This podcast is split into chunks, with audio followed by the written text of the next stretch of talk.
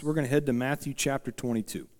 So if you want to take out your Bibles, uh, or if you're a child of technology, if you want to open up your idle phone or your Satan song, you can type in Matthew chapter 22. We're going to be picking up in verse 15, but as you make your way uh, that direction and head towards verse 15, let me just remind you that the gospel, according to Matthew, is written in particular to the Jewish audience. So he's writing to the Jews, and he's writing for the purpose of showing that Jesus is their long awaited Messiah. He is the anointed one that they have waited upon, their king that was going to be of the lineage of David. And so Matthew goes to great lengths to reveal this in chapters 1 through 10 that Jesus is, in fact, the Messiah.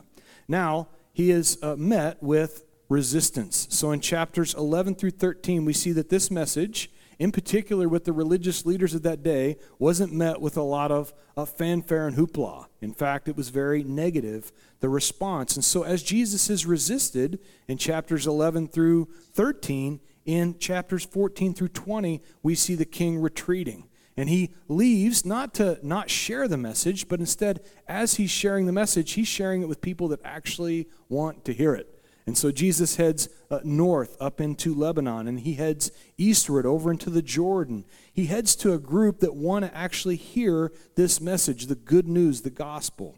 Now, then, we began last week in chapter 21 looking at the king being not only just resisted, but now rejected. And so he's headed into Jerusalem in chapter 21, where we began last week. He comes into the city triumphantly. And the people that are there in the city, they lay palm branches down. They cry out, Hosanna, save now, we pray. They're so excited for Jesus to enter in uh, for a little while. it only lasts so long, the praises do, before they completely and totally reject the message. And so today in the message, we're going to see a little spin off of uh, a Lynyrd Skynyrd song, a little Give Me Three Questions, Mister. We've got uh, the religious and the political leaders come to Jesus and they've got questions. These are the ones that have headed up the rejection of Christ. They now have questions, these Herodians and the Pharisees and the Sadducees. And it's important to understand the significance of when Jesus came and why he came. I shared a little bit with you last week that it was prophetic. Jesus came in the exact day that Daniel prophesied in Daniel chapter 9 that he would walk triumphantly into the city. But he also came during the feast of Passover. And so in Exodus chapter 12, Moses is given by God the command of the Passover feast. It was how the children of Israel would actually escape judgment. And so they were to take the lamb into their house on the 10th day of the month of Nisan, and they were to keep the lamb until the 14th day, where they would sacrifice the lamb and take the blood of the lamb and actually put it on the wood posts of their house. And you begin to see the significance of the blood of the Lamb placed upon the wood as Jesus, in just a few days, is going to be placed upon the cross. The blood of the Lamb. Behold the Lamb of God who takes away the sin of the world. That's what John the Baptist would say about Jesus. And so you begin to see the link from the Old Testament to the New Testament. And the significance of this time frame is the lamb was to be brought into the house for 4 days to be examined to make sure the lamb was perfect and worthy of a sacrifice. It was to be without spot and blemish. And so here's Jesus now in the city of Jerusalem, and he is going to be examined. Beginning in verse 15, the Pharisees went and plotted how they might entangle him in his talk. And so we see the Pharisees are the first group up. They're plotting against Jesus. They're looking, how can we entangle him in his speech. And so, of the three questions that are going to get asked, or the three groups that are going to come in to ask questions, we're going to see them asking a political question, an ethical question, and a doctrinal question. So, no doubt today, one of these questions is probably going to hit home. I'm just giving you a little bit of a warning shot over the bow right off the bat. But in all of the questioning that takes place with Jesus, this is actually fulfillment of prophecy. This goes back to the lamb being examined for that four day period, the exact amount of time that Jesus was there in the city of Jerusalem. And so at the end of that, I'm going to spoil the end of the story in case you didn't know already, that Pontius Pilate in Luke 23 4, what he says is, I find no fault in this man. That after all the examining and all the questioning, Jesus was deemed worthy. Worthy for you, worthy for me. And so he's approached by this first group, and this is a group that's concerned in particular with politics. This is the Herodians. In verse 16, and they sent to him, and they sent to him their disciples with the Herodians. And so remember in verse 15, the Pharisees are plotting how to kill Jesus. They send their disciples along with the Herodians. That might seem uh, inconsequential unless you understand the politics of that day. Uh, and the reality is, the Herodians and the Pharisees hated each other. They were enemies. They could not stand one another. And in fact, the only thing they agreed on is they hated Jesus more. They're like, you know what? We hate that guy way more than we hate you. So let's band together. And they agree to team up to go against Jesus. So this is a little bit of the backdrop. Continuing in verse 16, the Herodians come to Jesus and they say, Teacher, we know that you are true and teach the way of God in truth, nor do you care about anyone, for you do not regard the person of men. So tell us, therefore, what do you think? Is it lawful to pay taxes to Caesar or not? And so they come to Jesus with a, a tax question, a politically charged a tax question. And they begin by giving him flattering words, which is precisely why uh, in Proverbs, Solomon says this about flattery. He says in Proverbs chapter 29, verse 5, a man who flatters his neighbor spreads a net for his feet. In verse 6, by transgression an evil man is snared, but the righteous sings and rejoices. And so here we see a trap being set for Jesus, a, a snare, a net being set at his feet to see if he would fall for it. And the trap was simply this that for the Jews, they could not stand the Roman government. And they believed, they'd at least convinced themselves, that anyone that would pay taxes to Caesar, who declared himself as a god to his people, was essentially worshiping a false god. It was blasphemy. So the trap for Jesus was if you said it's lawful to pay taxes, that he was in effect worshiping a false god. Now, on the flip side, if Jesus said, hey, you don't need to pay your taxes, hey, we're excited about that, right? Uh, but the issue is, but where is he? He's in Jerusalem, he's in the temple, the Roman guards are standing all around. He is, in effect, incited a riot. He would have been a complete rebel against the Roman government if he tells these people that they should not pay their taxes. And so, either way you go, he's either going to be a traitor to Rome, they're going to take him off and have him killed. That takes care of the problem they had with Jesus anyway.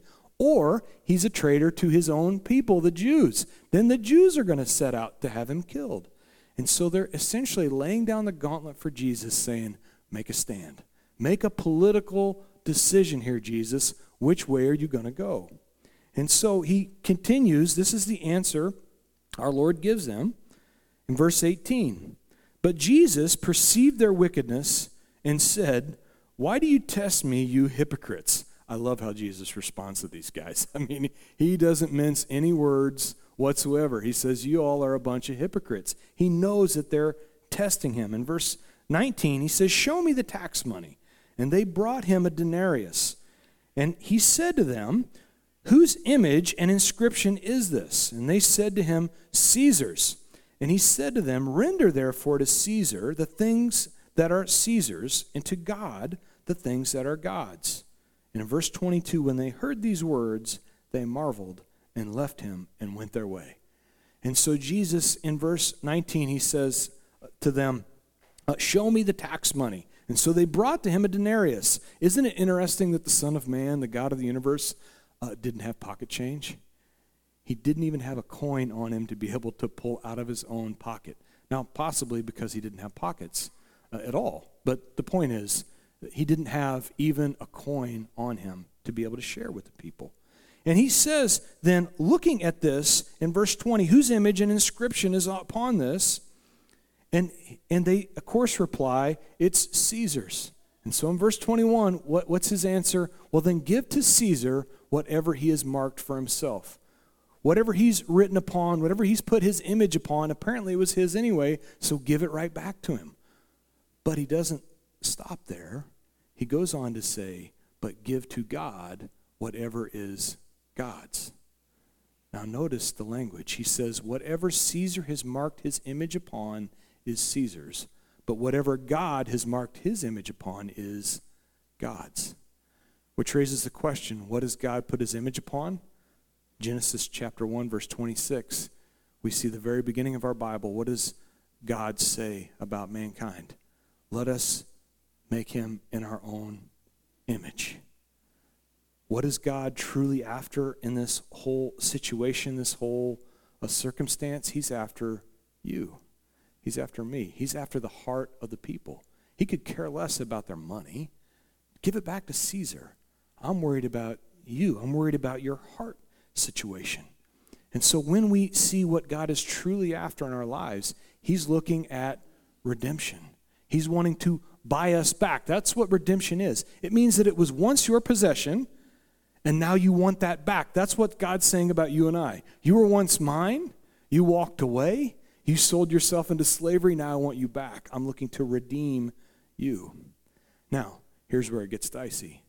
How then do we handle political situations or politically charged affairs? Notice with Jesus, what he didn't do is he did not fight back.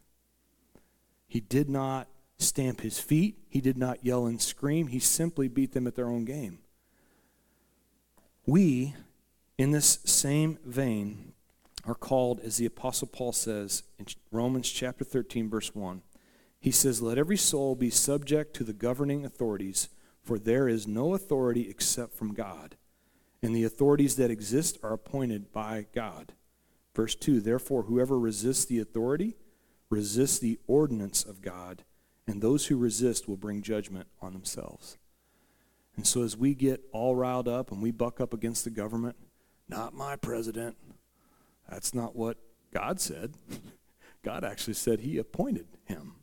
No matter whether he's a Republican or a Democrat, you like him or you don't like him. And in fact, what uh, I am encouraged by this is Jesus intentionally stayed out of politics. Why? Because it's politically charged. It's emotional. Whatever is said politically is going to somehow offend uh, someone else, which is precisely why I will not get into politics from here. I will not bring up a political rant. I have my opinions, I have my viewpoints. Maybe some of you would agree with me. But the issue is, some of you wouldn't. And so, do I sit up here or do I do what the Lord has encouraged me to do and shut my pie hole when it comes to politics? That's precisely the route I'm going to do. I'm going to keep it zipped. Why? Because it's not about political sides or which side we might take. It's about the heart of the people. That's precisely what God was after in the first place. The issue they have that they're all upset about, if we really want to point a finger, church, if we really want to point a finger at who to be upset when we don't like how something's going in the government, uh, I'm going to flip back with you to your favorite book of the Bible, Leviticus. Everybody loves to spend time in Leviticus. Leviticus chapter 25, as God is giving the children of Israel what they needed in order to live in the land, he says in Leviticus 25, verse 18, So you shall observe my statutes and keep my judgments, perform them, and you will dwell in the land in safety. Verse 19 says, The land will yield its fruit, and you will eat your fill and dwell there in safety. So here's the thing who did they have to blame for the Romans even being in Israel? Themselves. If they'd followed what God said and truly followed his statutes and been a people after God, there would have been no Romans. The Romans were only there because they were disobedient. And so when we find ourselves in a politically charged situation or we're upset about the way things are going. You know who we really truly have to blame? It's our own backslidings. we have walked away from God, and the only way to enter back into a right relationship is to turn back towards Him. Now, the other piece of this that's important for us as a Christian church to remember is that we are not just simply citizens of these United States of America, but we are more importantly citizens of the kingdom of God. We're dual citizens. And so, as we get all upset about what's happening in the temporal realm, remember it's not going to last. So the thing that we need to get the most upset, the most excited about, it's the gospel of Jesus Christ. The good news. It's the only thing that will actually give people any kind of hope at all. That's the kingdom we need to be focused upon. All right, before I get myself in any more trouble, let's talk about a lighter topic like sex. All right, chapter 22, uh, we'll pick up in verse 23. And the same day, the Sadducees, who say there is no resurrection, came to him and asked, in verse 24, saying, Teacher, Moses said that if a man dies having no children, his brother shall marry his wife and raise up offspring for his brother. Now, in verse 25, there were, uh, there were with us seven brothers. The first died, and he married, and having no offspring, he left his wife to his brother. Likewise, the second also died, and the third, and even to the seventh. Last of all, the woman also died. Therefore, in the resurrection, whose wife of the seven will she be? For they all had her. That ought to be easy to understand. So, first of all, let's begin with who's doing the speaking. The Sadducees in verse 23. Now, the Sadducees were a religious group, but they also had a political affiliation. They were the more liberal group, but they didn't believe in miracles. They didn't believe in uh, resurrection. They didn't believe uh, in the afterlife, which is precisely why they're so sad, you see. Oh, I had you there, didn't I? Right? That's precisely why they were always so upset. But they didn't believe in the resurrection. And yet, notice what they did. They started again, like the Herodians, with flattery. And then from flattery, they moved into a question about a topic they didn't believe in whatsoever. Now, the question they asked about a woman who was married to a brother, the brother died with no children, and then she was given to the next brother. This is actually a question regarding Levirate marriage. In Deuteronomy chapter 25, verse 5, Moses lays out the rules of Levirate marriage. Don't worry, I'm not going to go through what Levirate marriage is, only to have you understand this is essentially God's social program for a widow that in that day women didn't have the ability to go out and get jobs and provide for themselves and so what god did is gave them a rule that said if a woman dies and she doesn't have a son that could take care of her because the son could go out and actually get a job and make a living that she was to be given to the next brother in the family and so on and so forth. So the woman could essentially have someone to care for her. And so you see the love that's actually behind the law of levirate marriage. Now what uh, Jesus does is he actually turns this back against them and puts this back on their heads. He says to them in verse 29, And Jesus answered and said to them, You are mistaken, not knowing the scriptures nor the power of God. For in the resurrection they neither marry nor are given in marriage, but are like angels of God in heaven. And so he says, Look, here's the real problem, boys you got two issues. Uh, one, you don't know your scriptures. You claim to be knowledgeable about the Word of God, but you don't have a clue what you're talking about. And secondly, you don't believe in God's power, i.e., the resurrection. The resurrection was the very power of God embodied in Jesus Christ. What does Jesus say in John chapter 11, verse 25? I put it up there on the screen for you. He tells this woman, he says to her, I am the resurrection and the life. He who believes in me shall live even if he dies. I am the resurrection and the life. It was the very person that he was. He was the resurrection. And so, because they've denied the resurrection, they've denied the very power of God. But all these men could think about was what? There you go, fellas. This is what you think about. Who's she going to sleep with when she gets to heaven? That's what we're really concerned about. I mean, she's got seven choices when she gets to heaven, is she just going to pick the most handsome, the most fit? Maybe that guy is the right guy for me. And so, this is the issue that they have when they've completely missed the issue altogether. What Jesus is saying is, you don't understand that when you get to heaven, you're going to have an improved body. No longer are you going to have these tabernacles. For those of us whose tabernacles are falling apart, we're very thankful. No longer these tabernacles, but we're going to have a temple a body that is not an, an exact angelic body, but what's Jesus say? Like the angels. It's going to be a far improved, far better model. And then to go along with that, these heavenly bodies are so much more advanced, so too are, are, will our relationships be advanced. So we get all worked up and concerned about this issue, the topic of sex. Well, what Jesus is trying to say is, I'm going to see that you have a far deeper relationship with one another, something far more intimate. You're going to truly know one another at a way deeper level than just this most closest uh, physical relationship than we can possibly have. And so for some, this makes you very uncomfortable. And for others, uh, maybe even more uncomfortable. But then when you think about the reality of our world, how many issues do we have as a society because of sex? How many issues?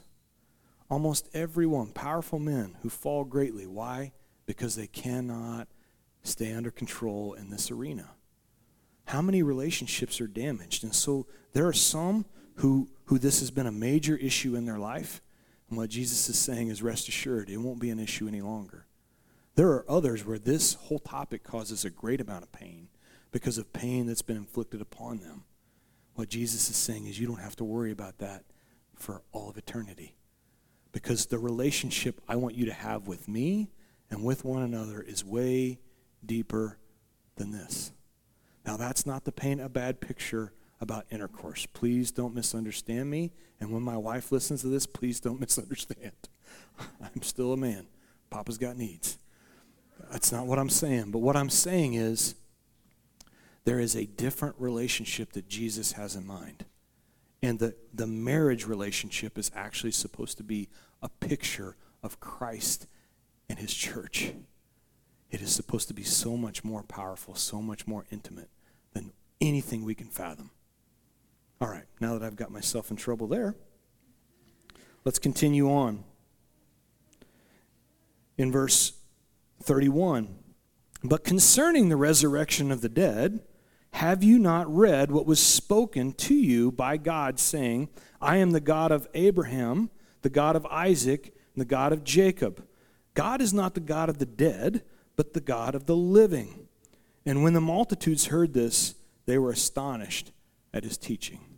And so again, the Sadducees, thinking they were going to have Jesus tripped up, instead, what he does is he answers in a far deeper way than anyone could imagine. In verse 31, he reminds them, You need to be reading your Bible. That's what he's ultimately telling them. He says, But concerning the resurrection of the dead, have you not read? Remember, these people's jobs, their careers, were to read. And Jesus is saying, Did you miss that part? Did you skip that section? Have you not read? And he takes them all the way back to Exodus chapter 3.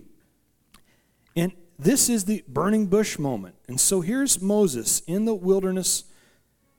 He's in the deserts of Midian, and what does he come across but a burning bush, a bush that was unlike any other? It was on fire, it continued to be on fire, and then the bush began to speak to him. This is some kind of an interaction Moses has.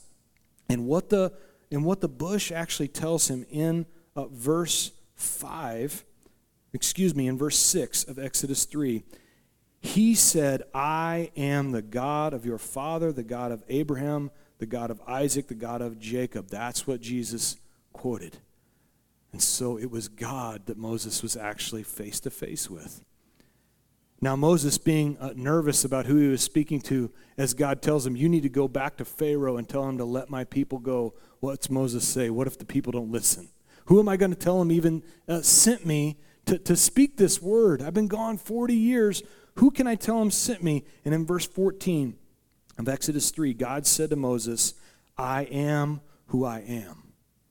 And he said, Thus you shall say to the children of Israel, I am has sent you. Moreover, God said to Moses, Thus you shall uh, say to the children of Israel, The Lord God of your fathers, the God of Abraham, the God of Isaac, the God of Jacob, has sent you. This is my name forever. This is my memorial to all generations. This is the covenant name that God gives to Moses to tell the children of Israel who it was that sent him. And so that name in our Bibles, the only translation we have are these four letters YHVH.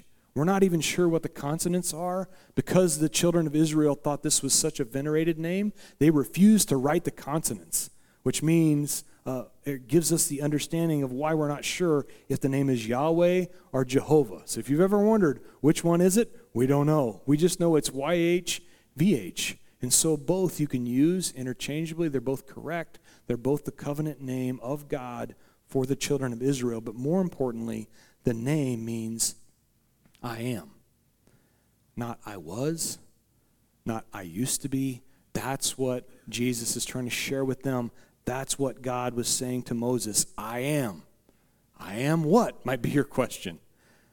I am whatever you need me to be. That's what God was trying to communicate to Moses and to us throughout history. So if you're in a tight spot and you need defense, maybe there's some of you that have needed God as a defender. What he's saying is call upon Jehovah Ganon, is what David says in Psalm 89. The Lord my defense. Or maybe you're in a spot where you need healing in your life. What he says is call upon Jehovah Rophe, the Lord my healer, is what Isaiah 53 says. Or perhaps you're in a tumultuous season and you just need some peace. Call upon Jehovah Shalom, Jehovah, my peace. Isaiah chapter 9. Or who's standing right in front of these men right now? Jehovah Shua, the Lord, my salvation. In Hebrew, Jehovah Shua is Yeshua, where we get our name Joshua from, or where in Greek is translated Jesus. Here's Jehovah Shua standing right in front of these men saying, hey, boys, I want you to pay attention to this. God's not dead. He's not the God of Abraham, Isaac, and Jacob, a dead God. He's very much alive. The great I am is alive, He is active. But here's the thing that also means Abraham, Isaac, and Jacob are also not dead. Because He's not the God that serves the dead, He's the God of the living, which is precisely why neither will you be if you believe. For all those who call upon the name of the Lord shall be saved. And so the power of God that they denied is because they did not believe in the resurrection, they'd actually committed themselves to death eternally. That's what Jesus is trying to say. That's the grace of our Lord and Savior. Pay attention to your scriptures. I am here for the living, and they will continue to live for all of eternity. Now, then, back to the text at hand. And what we see is this final group are going to come to Jesus, and this is now the Pharisees in verse 34.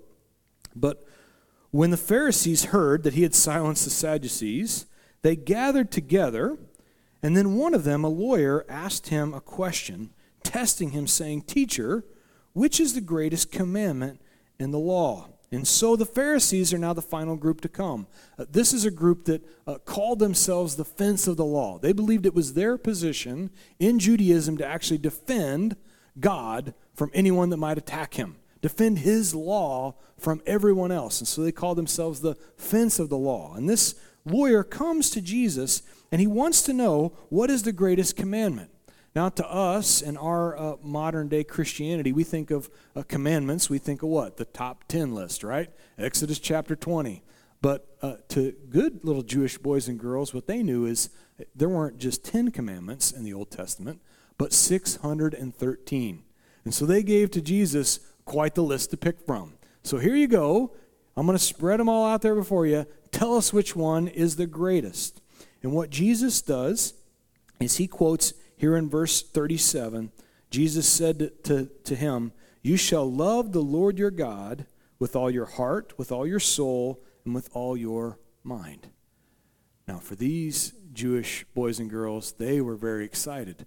Why? Because this takes them all the way back to their law, Deuteronomy, your second favorite book to spend time in, Deuteronomy chapter 6. This is what's known as the great Shema.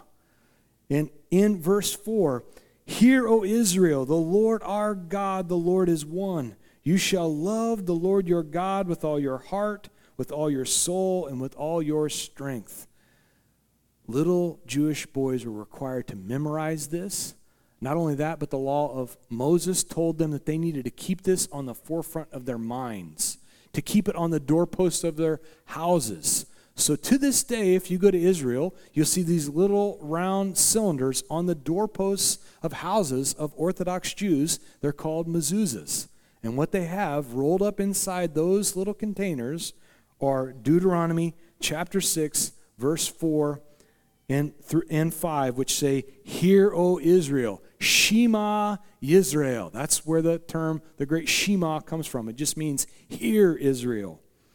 The Lord your God Uh, is one. You shall love the Lord your God with all your heart, with all your soul, and with all your strength. And so, no doubt, these men and women were excited. The picture I put up there on the screen, they would literally, even to this day, put these boxes on their foreheads called phylacteries with these words written in them. They took this that literally. So they were probably doing the big high five at this point in time. Yeah, he nailed it. He got the right commandment. But Jesus, as he can do so often, doesn't stop there he says in verse 39, uh, excuse me, in verse 38, this is the first and greatest commandment. And then in verse 39, he says the second is like it you shall love your neighbor as yourself. Now, this phrase like could actually be the phrase linked to it.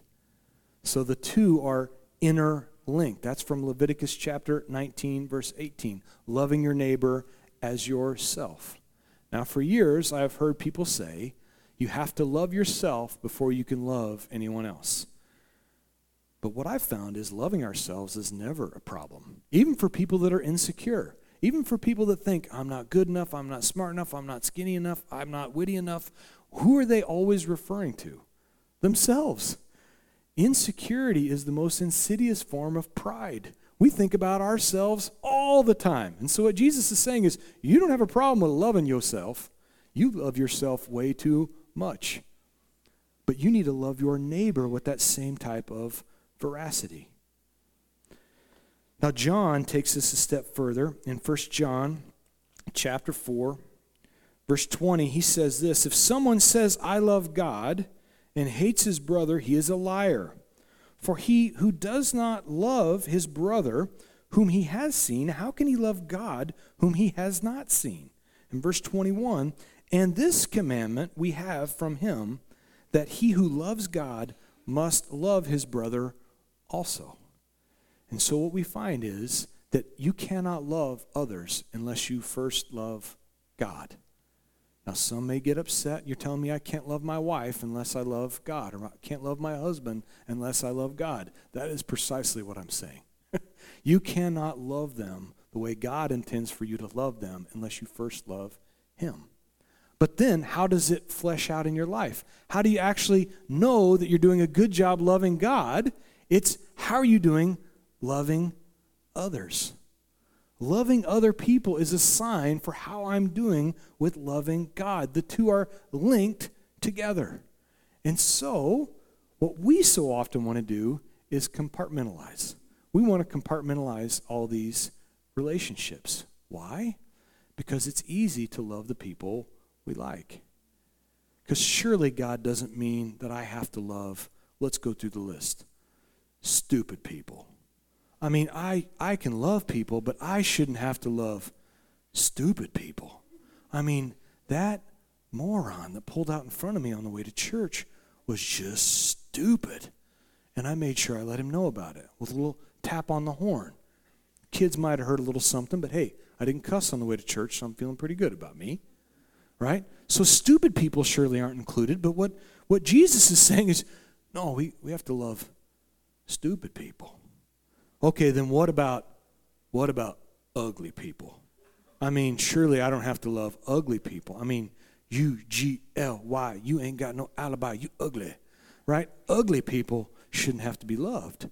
I'm not talking about just externally ugly. We'll, we'll keep them in the conversation, but internally ugly people, mean people. Well, I shouldn't have to love ugly people. But Jesus doesn't preclude ugly people, neither does John. Okay, Then the final group, what about sinful people? Surely I don't have to love the sinners. I'm not talking about the little white lie sin that we like. I'm talking about those really nasty, sinful people. I surely don't have to love them, right? And we try so hard to keep all these people in their separate compartments. Why? Because it's hard. But you see, what Jesus is saying is it's a direct reflection on how you love me with how you love others. Now, as a kid growing up down in Casey, uh, Illinois, my grandmother lived right before you got to the park on 4th Street. And uh, my great grandmother would fix these meals. Uh, nanny is what we called her. And she would have some kind of Saturday afternoon soiree. I mean, if you were there on a Saturday for lunch, you would have thought you were a king. Fried chicken, corn on the cob, mashed taters, gravy, tomatoes, uh, fresh out of the garden. It was unbelievable, the spread. You could hardly get a plate on the table, there was so much food. And there would be my great grandfather there at the head of the table, grandpa's there, mom and dad, my brother and I, and we ate like kings. And there he was on the end of the table, my great grandfather Carl, and he was doing this with his fork, keeping everything separate, working like a dog, keeping it all separate. Why? Because he didn't want his food to touch. He didn't want it all blending in together. And so my grandfather would say, Dad, don't you know that it all goes in the same spot anyway? Why are you spending all that time? He would be the last one done with lunch every Saturday because he was working so hard to keep his food separate. Only for Grandpa Carl to say, That may be true for you, son, but for me, I've got compartments. I've got a chicken compartment, I've got a tomato compartment, I've got a corn compartment, it goes over here. I got a potato compartment. I keep it separate so that way my body's not confused about which compartment to put my food in. And he would work feverishly to keep things in the compartment that he wanted them in. And then I think about how much time and energy I spend and waste trying to keep everything compartmentalized. I'm going to keep the mean people in their compartment. I want to keep that boss. Man, he ticked me off so bad. I'll put him over here. But Jesus is saying, I want it all blended together. And the reality is, this is how we are called to live our lives in our relationships. That at work, I am called to be the same that I am right here on Sundays. I am called to be the same as I am at my house. That's called operating with integrity. That's operating where everything is all in the same compartment. And so, yeah, that thing that was so untasteful that I said, if I can't say that in front of my family, maybe I didn't need to say it at all. And now the compartments, they get way more personal, way faster. And so that's precisely, though, what God is calling us to do. But your question may be how on earth can I love like that? John, in verse 19 of John chapter or 1 John chapter 4 says this that we are able to do this. We love him because he first loved us. The only way you will be able to love God and love others is when you finally realize that he loved you first.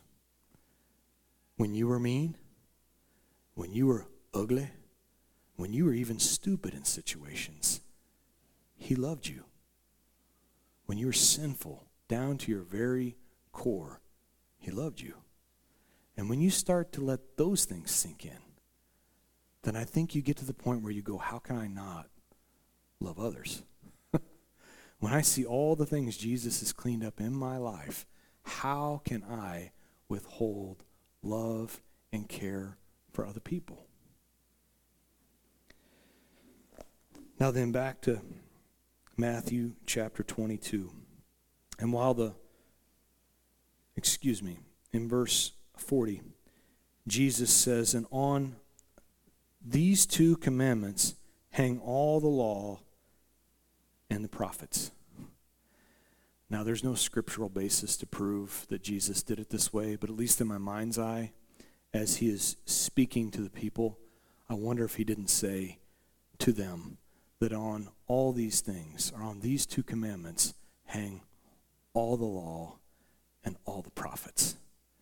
If he didn't outstretch his arms in a way that they wouldn't understand for days to come, but actually show them that here is the very embodiment of the law and the prophets, and that's precisely what they nailed to the cross. But then we have to ask ourselves what is it that hung him on the cross? What was it that nailed him there in the first place? John chapter 15, verse 13, Jesus speaking to his disciples, he says, Greater love has no one than this, than to lay down one's life for his friends. That it was actually love that nailed him to the cross. He showed us what perfect love actually looks like. It's self sacrificing, not self promoting. And it, he allowed himself, not required to, but allowed himself to be nailed in such a way. Now, then, verse 41 And while the Pharisees were gathered together, Jesus asked them, now he's turned the table, he's going to ask them a question What do you think about the Christ, the Messiah, the Mashiach? Whose son is he? And they said to him, The son of David. And he said to them, How then does David in the Spirit call him Lord? Saying, and he quotes here out of Psalm 110, The Lord said to my Lord, Sit at my right hand till I make your enemies your footstool.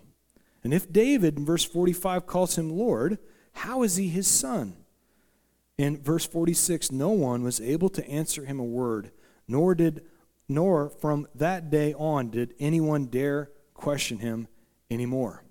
And so Jesus flips it back on them, asks them a question from their own text, one they would have been very familiar with, a messianic, a messianic psalm, Psalm 110. He starts by saying, if uh, the Christ, the Messiah, is to be the son of David, why then does David call him Lord? Now, what Jesus is referring to is for the Jewish believer, they did not believe that the Messiah would also be God. They believed the Messiah would be king, he would be in the lineage of David, but not that he would also be God in the flesh. This was something they mis- were mistaken about in the text. But Jesus points them back to their own Bible and says, if this is the case, if uh, the Messiah is only the son of David, then no son would ever have their father refer to them as Lord, no matter how much the father respected the son. In their day and age, in this culture, they would never at any point in time call their son Lord, Adonai, Master. They wouldn't stoop to that level. And yet, as David, writing about the Messiah, says, Then the Lord said to my Lord, Yahweh said to my Lord, Sit at my right hand till I make your enemies your footstool. David refers to the Messiah as his Lord. What he's really doing the, for these guys is blowing their minds that the Messiah might be way more than they ever had their heads wrapped around. That there was way more than meets the eye. The same way he was blowing their minds about the heavenly scene, he's doing this right now about the Messiah. And then in verse 46, they had no answer. Which, as we wrap up today, I think we see three different groups of people, three different questions that were asked, three similar responses. In verse 22, as the Herodians came to Jesus and they asked a question about taxes and politics, what do we see from their answer? They marveled at his answer. In verse 33, the Sadducees come and they've got an ethical question to ask Jesus, one they were sure would trip him up. And what do we see in verse 33? They were astonished. And then arriving where we're at now in verse 46 with the Pharisees, what do we see? Is they're so sure they were going to trip him up, he flips the script back upon them, and they were speechless. But what did all three of these groups lack? Don't look at the screen and cheat. All three of these groups, they marveled, they astonished, they were speechless. But what they did not do is they did not believe. It's not a bad thing to be astonished by God. In fact, I would tell you it's a wonderful thing. It's not a bad thing for you to marvel at Him or for Him to render you speechless. I would actually encourage you in your relationship with Jesus to have multiple interactions with this. But don't let yourself slip into unbelief. Now, there are people here today that do not believe, I'm sure of it. That you're stumbling around, you're trying to figure these things out, but, but I would challenge you to think back upon your life. Have you ever marveled at God? Has He ever done something that just blew your doors off, that you were astonished by? Something that was completely inexplicable, that left you speechless? If you have been, I challenge you to believe in the one who created it, the one who created all things. But if you've been a believer for some period of time, how long has it been since you marveled? How long has it been since you were astonished? How long has it been since you were speechless at the goodness of God? If it's been any length of time, go back to Him. Turn and go back to your first love. This is the criticism Jesus had of the Ephesian church a church that had done so good in Revelation. They had done a great job of stomping out evil and, and, and, and running off evil people that wanted to come into the church. But Jesus said, But this thing I have against you. You left your first love. Go back to the beginning. Go back to the start. Start over again in your relationship with Him. Take a chance that He might astonish you in something, that you might just be blown away at the goodness of God. And so, Father, we thank you and we praise you for your word. We thank you for Matthew chapter 22, for questions that are asked by men that didn't understand even the questions they were asking. We thank you, Father, for, for a promise of far deeper relationships, ones that we know not of, but we are so excited to get to see what it is you have to reveal to us in the life to come. Thank you, fathers, for, for the promise of making us dual citizens, that we can look forward to the eternal things and we don't have to be only focused on the troubles that we have here today. And thank you, Father, for a reminder of compartmentalization. How many times we spend tireless numbers of hours trying to keep things separate when you want to be involved and active in all things in our life, Lord. I'm sorry for the way that I've done that in my life. Father, thank you that you pursue us to the degree that you will not let that stand. That you allow us to be miserable in trying to keep things separate and people separate and situations separate. That you love us enough to actually blend it all back together. And Father, help us today be astonished at your goodness. To be astonished at your love for us, that you loved us so much that you would lay down your life for us, that you would pursue us to this degree. Thank you for that, Lord. Thank you for what you're up to. Thank you for a resurrected life. In Jesus' name, amen. Please stand.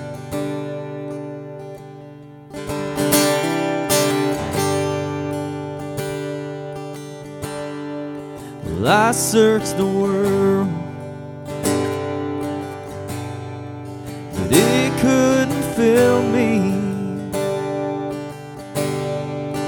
Man's empty praise and treasures the fame are never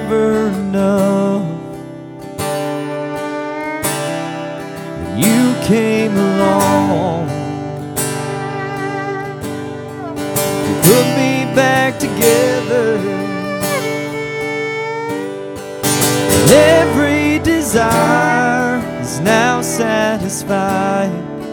Here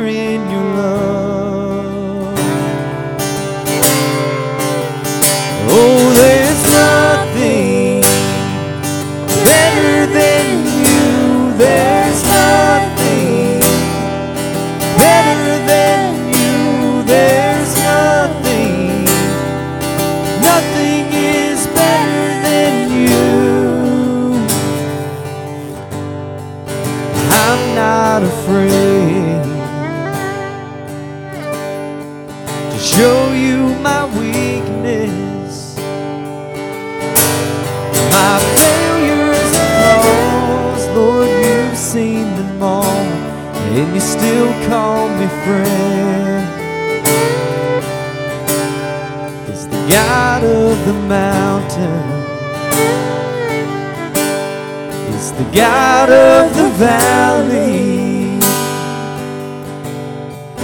There's not a place your mercy and grace won't find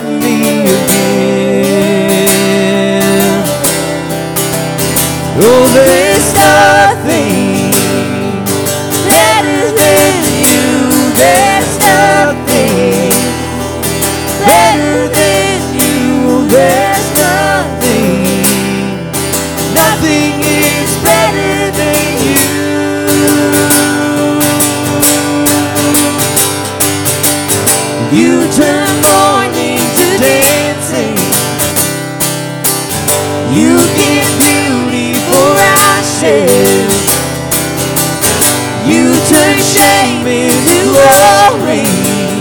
You're the only one who can. You turn waves into gardens. You turn roads into armies. You turn seas into highways. You're the only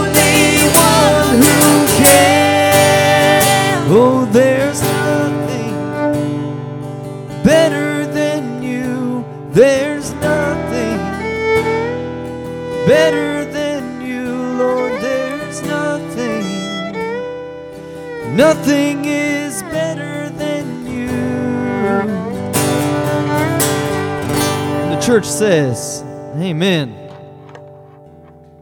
Thank you guys. Well, God bless you guys as you go out this week. Let me just challenge you that if you have turned away and you have uh, found another love, turn back to your first. Because there is truly nothing better than Jesus. And He is there waiting, uh, open armed, uh, ready to receive. So God bless you guys. Don't forget communion meal this next week. Look forward to seeing you.